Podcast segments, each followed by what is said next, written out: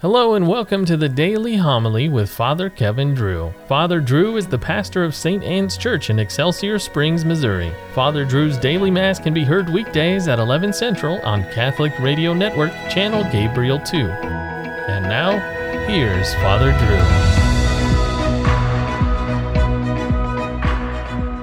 Drew. A reading from the Acts of the Apostles. Paul left Athens and went to Corinth. There he met a Jew named Aquila a native of Pontus, who had recently come from Italy with his wife Priscilla, because Claudius had ordered all the Jews to leave Rome.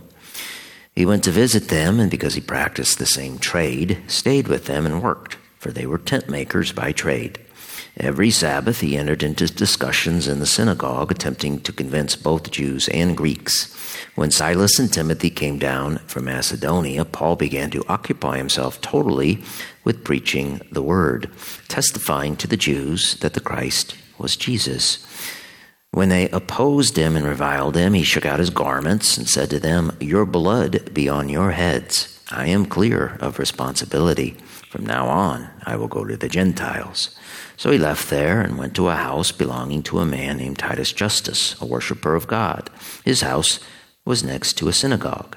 Crispus, the synagogue official, came to believe in the Lord, along with his entire household, and many of the Corinthians who heard believed and were baptized. The word of the Lord. The Lord has revealed to the nations his saving power.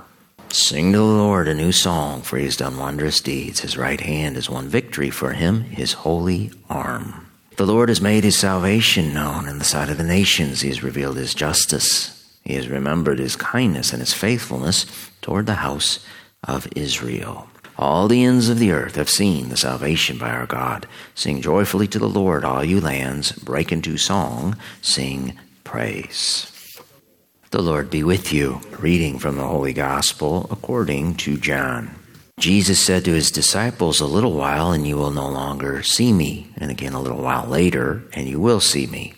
So some of his disciples said to one another, What does this mean that he is saying to us? A little while, and you will not see me, and again a little while, and you will see me, and because I am going to the Father. So they said, What is this little while of which he speaks? We do not know what he means. Jesus knew that they wanted to ask him, so he said to them, Are you discussing with one another what I said? A little while, and you will not see me, and again a little while, and you will see me. Amen, amen, I say to you, you will weep and mourn while the world rejoices. You will grieve, but your grief will become joy. The Gospel of the Lord. Gaius Suetonius Tranquillus, known as Suetonius, was a Roman historian born in 69 AD who belonged to the Equestrian Order of Rome. The Equestrian Order, also known as the mounted order, and often called knights, were lower ranking aristocracy. Pontius Pilate, the procurator of Judea who oversaw Christ's death, was a member of Rome's equestrian order. The historian Suetonius's great work was De Vita Caesarum, the life of the Caesars, which was a set of biographies of 12 Roman rulers in succession. Suetonius's first biography was of Julius Caesar. That was followed by Octavian, also known as Caesar Augustus, which was followed by Suetonius's book on Tiberius Caesar, who ruled during the time of Christ's death and resurrection. Those biographies were followed by books on Caligula, then Claudius, and then Nero, the Caesar who blamed the burning of Rome on Christians. Saints Peter and Paul were martyred most likely as a result of Nero's persecution. But let us go back to the ruler before Nero, Claudius. He was the fourth Roman emperor who ruled from 41 to 54 AD. Claudius is mentioned in the fourth line of today's reading from Acts of the Apostles. St. Paul had met up with fellow tent makers Aquila and Priscilla from Italy, but he met them in Corinth, which is in Greece. What were these Italian Jews doing in Greece? Well, Claudius had kicked all the Jews out of Rome a couple years earlier.